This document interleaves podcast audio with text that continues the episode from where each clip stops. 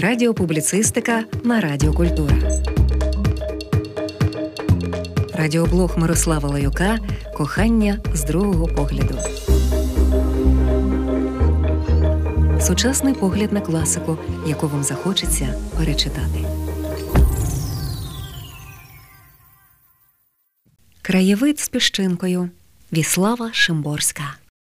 Поет, якщо він є справжнім поетом, повинен постійно повторювати собі слова не знаю. Так каже у Нобелівській промові польська поетка Віслава Шимборська. У 1996 році, того ж року, коли Шимборській у Стокгольмі дали премії з літератури, вийшло поетичне вибране краєвид з піщинкою. Воно складалося зі 102 віршів, третини від всього, що авторка написала. Під час читання цих віршів виникає тверде переконання, що все-таки ця поетка, хоч і казала собі, що не знає, таки знала багато, більше за тих, хто впевнений, що знає все, і знала найголовніше як зробити життя більш стерпним.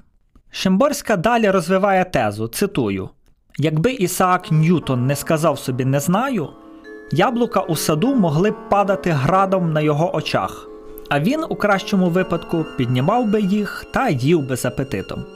Якби моя родичка Марія Складовська Кюрі не сказала собі не знаю, мабуть, залишилася б учителькою хімії, сплатнею для панночок із благородних сімей, і на цій з іншого боку шляхетній роботі сплело б її життя. Але повторювала собі не знаю. І саме ці два слова привели її, і то двічі до Стокгольма, де людей з неспокійним і вічно спраглим духом шановують Нобелівською нагородою. Кінець цитати. Оцей неспокій і спрага духу Шимборської супроводжується тихим хихотінням, яке відчувається у кожному її рядку. Про неї кажуть, ніби виправдовуючись, що вона, як людина солідна, не мусить бути завжди серйозною. Але серйозності надто мало у її віршах, щоб мислити пані Віславу в таких клішованих категоріях. Вірші легкі, хоч і відповідають на найскладніші питання. І всі вони розважливі, добрі, і ніколи не містять розпачу. Чудові дітки народжуються і без допомоги щасливого кохання. Так, наприклад, каже поетка, залишаючи безвихідь за дверима, ніби інтриганку, що нав'язується у подруги.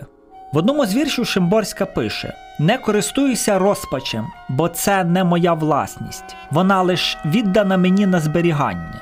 Розпач лише мить, лише щось, що можна в будь-який момент вилучити, непритаманне і необ'єктивне. Щасливе кохання. Чи це нормально? Чи це серйозно? Чи є з цього користь? Що має світ з двох людей, які не бачать світу, вивищені без жодної заслуги, перші ліпші з мільйона, але переконані, що так мусило статися. У нагороду за що? За ніщо. Світло падає ні звідки. Чому, власне, на тих, а не на інших? Чи справедливість це ображає? Так. Чи руйнує ретельно нагромаджені принципи, зриває зі щита мораль, руйнує і зриває. Гляньте на тих щасливих, коли вони б хоч трохи маскувалися, вдавали пригнічених, підтримуючи цим приятелів. Послухайте, як сміються образливо, якою мовою говорять, зрозуміло з першого погляду, а ті їхні обряди, церемонії, вишукані обов'язки щодо себе, це наче змова за плечима людства. Важко навіть передбачити, що б сталося, якби їхній приклад можна було наслідувати, на що б могли сподіватися релігія, поезія, про що би пам'ятали, від чого відмовлялися, хто би хотів залишитись на колі, щасливе кохання. Чи то обов'язково? Такт і здоровий глузд радять мовчати про нього, як про скандал з високих сфер життя. Чудові дітки народжуються без його допомоги, ніколи б не змогло залюднити землі, адже трапляється рідко. Нехай люди, які не знають щасливого кохання, стверджують, що ніде нема щасливого кохання. З такою вірою їм легше буде жити і вмирати. Цей і наступний вірші цитуватиму в перекладі Ярини Сенчишин. Біографія Шимборської не містить нічого такого, що мало б потенціал для гучних скандалів. Крім хіба факту діяльності Віслави у спілці письменників Польщі за часів соціалізму, а також традиційних у той час для більшості поетів кількох віршів про Леніна і Сталіна, які вона назвала помилками молодості. Народилася в північно-західній Польщі, написала перший вірш у 5 років. За кожен наступний батько їй давав 20 грошів, навчалася і жила все життя в Кракові. Була фанаткою боксера Анджея Голоти, призера Олімпіади і спортсмена, який боровся за пояси WBC, IBF, WBA і WBO. Він не виграв жодного. На одному польському астрологічному сайті я знайшов статтю, де намагалися вирахувати астрологічні зв'язки між поеткою і боксером. Процитую невеличкий фрагмент. Віслава Шимборська, як і всі раки, скромна і навіть сором'язлива. З іншого боку, в раків є дві планети сили і чоловічої енергії Марс і Плутон. І, мабуть, тому вона захоплюється боксом. І якщо Марс виступає у гороскопі близько до Сонця і Плутона, як це є в гороскопі нашої поетки, це означає захоплення людськими можливостями і чоловічою силою. Тому голота ідеальний для неї об'єкт. Кінець цитати. Віслава часто підколювала друзів. У інтерв'ю вона завжди жартує. Також Шимборська мала колекцію фотопортретів поряд з екстравагантними назвами населених пунктів, наприклад, місцевість Гультяйка. Ще в неї є фото з Сицилії з поселення Корлеоне. До речі, хрещений батько один з її улюблених фільмів. А улюблена співачка Елла Фіцджеральд. Шимборська прожила 88 років і кажуть, перед смертю випила каву і викурила цигарку. Про Еллу Фіцджеральд. В одному з найпізніших віршів Шимборської американська співачка просить Бога, щоб він зробив її білою щасливою дівчиною. А потім каже, що якщо вже запізно, то принаймні глянь, скільки я важу, а важила Елла багато, і забери хоча б половину ваги. Але Бог тільки поклав їй руку на серце і сказав: Коли буде вже по всьому, ти зробиш мене щасливим, прийшовши до мене, моя чорна втіхо, моя співоча колодо.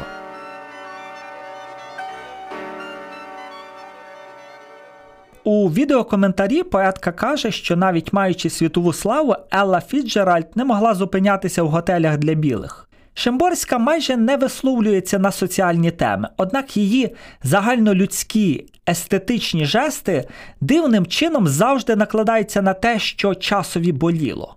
Чому так? Шимборська, як на мене, досить елегантно показує, як бути з істиною, як могти сказати хоч щось у час, який Теодор Адорно охрестив таким, у якому поезія неможлива в принципі. Це час післявоєнний, дегуманізований. Це час, де мистецтво і висока філософська думка нікого ні від чого не врятували. Ви слухаєте Радіокультура. Радіоблог Мирослава Лаюка Кохання з другого погляду. Сучасний погляд на класику, яку вам захочеться перечитати. Шимборська робить просто, показуючи, що багато питань потребують не відповідей, а відповідання. Деякі, тобто не всі, навіть не більшість з усіх, а меншість, не рахуючи шкіл, де мусять, і самих поетів, буде тих людей хіба двоє на тисячу. Люблять. Але люблять також розсіл з макаронами, люблять компліменти і колір блакитний, люблять старий шарфик, люблять наполягати на своєму, люблять пестити пса, поезію. Тільки що це таке поезія? Не одна невпевнена відповідь на це запитання вже прозвучала. А я не знаю і не знаю, і тримаюся того як рятівного поруччя. Цій поезії мало епітетів метафор порівнянь. Не надто густа, хоч і вишукана образність, а ще ця поезія мало емоційна. Поезія ж переважно будується на емоції, скажете ви. Не буду заперечувати, однак історичний крик і прилюдне виривання волосся ще не означають, що це переконливо. Відсутність екзальтації, яка є в самому штампові про постать поета, у випадку Шимборської, перетворюється на легкість, яка не менш чесна, ніж ота важкість, дуже часто симульована. Бо це пошук способу жити, коли розумієш, скільки навколо насправді гидкого і мізерного. Шимборська пише: кількох нещасть мало би не бути. наприклад, війни і голоду і так далі. В пошані повинна була бути довіра і таке інше. Оці всі і так далі, і таке інше це ж іронія.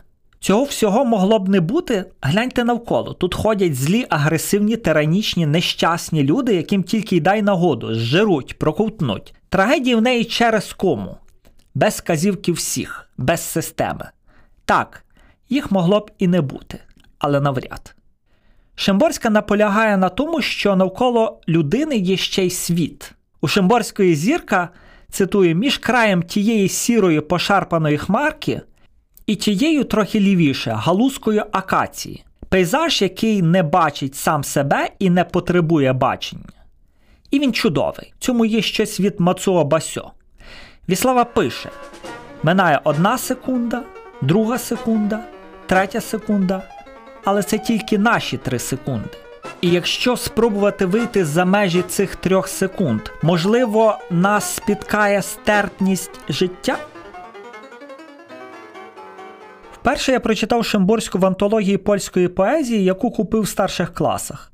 Це дуже цікаво переглядати книжки, які читав у юності, і аналізувати, що ти там підкреслив, які рядки, які вірші виділив, що на полях. У Шимборської це стосувалося вірша Атлантида, який завершується так: Метеор упав, то не метеор. Вибухнув вулкан, то не вулкан. Хтось когось кликав, ніхто нікого. На тій плюс-мінус Атлантиді. Оця плюс-мінус Атлантида. Мене найбільше стривожила тоді. Тривожить і досі. Більшість речей навколо нас випадкові. Ймовірно, наше народження випадкове, поява людства, якщо вірити теорії еволюції, та і більшості наших теорій випадковість. І тут хочеться згадати Софокла, який каже, що, можливо, досить таки хорошим благом для нас було б не народжуватися. Мені здається, що Шимборська все-таки за другий варіант бути. Можливо, що всі речі, у які ми віримо, виявляться фікцією. Є можливість, що ми лише сон метелика. Але ну і що? Ну і нехай. Що буде після життя? Нічого, ну і нехай. У вірші можливості вона показує краєчки цього відкритого світу. Волію Діккенса, ніж Достоєвського. Волію себе, котра любить людей, а не себе, яка любить людство. Волію не стверджувати, що розум в усьому винен. Волію винятки. Волію моралістів, котрі нічого мені не обіцяють. Волію країни підкорені, а не підкорювачів. Волію собак з необтятим хвостом. Волію зважати навіть на ту можливість, що буття має свій сенс. Якщо в світі є суть, прекрасно, якщо нема, теж нормально. Екзистенціалісти казали, що по-справжньому щасливим може бути хіба вівчар, якийсь такий, що навіть не думає, як в світі багато проблем. Шимборська ж каже, що, звісно, різною мірою, але ми всі досить дурні. І екзистенціалісти теж, і навіть ті, що отримали Нобеля чи відмовилися від нього. Але жоден із сумнівів не повинен зупиняти нас у спразі пізнання, у саморозвиткові. Як же вона близька тут до рабле, до найбільших гуманістів, які вірили в те, що людина може бути кращою? Ось фрагмент її вірша Голос у справі порнографії. Немає розпусти гіршої, ніж мислення. Плодиться та сваволя, як запилювані вітром бур'яни на грядці, відведеній під маргаритки. Для тих, які мислять, немає нічого святого, зухвале називання речей наймення, розхристані аналізи, вульгарні синтези, гонитва за голим фактом, дика і свавільна, похитливе обмацування дражливих тем, нерест поглядів, того їм тільки треба. Інші їй до смаку плоди, із забороненого дерева пізнання, а не рожеві сіднички з ілюстрованих журналів. Вся ця простодушна, по суті, порнографія. Книжки, якими розважаються, не мають малюнків. Єдине розмаїття це особливі судження, підкреслені нігтем або олівцем. Умберто Еко каже, що Шимборська така популярна з дуже простої причини пише про найважливіші речі. До речі, про Данте казали те саме. Вуді Аллен говорить, що Шимборська зробила великий внесок у його власне задоволення життям. Я б додав лише, що це одна з найрозумніших і найдотепніших людей, про яких знаю. Одна з останніх королев поезії, чия корона передана поки не зрозуміло кому. Краєвид з піщинкою. Віслава Шимборська. Радіоблог Мирослава Лаюка. Кохання з другого погляду. Сучасний погляд на класику, яку вам захочеться перечитати. Продюсерка проєкту Олена Гусейнова.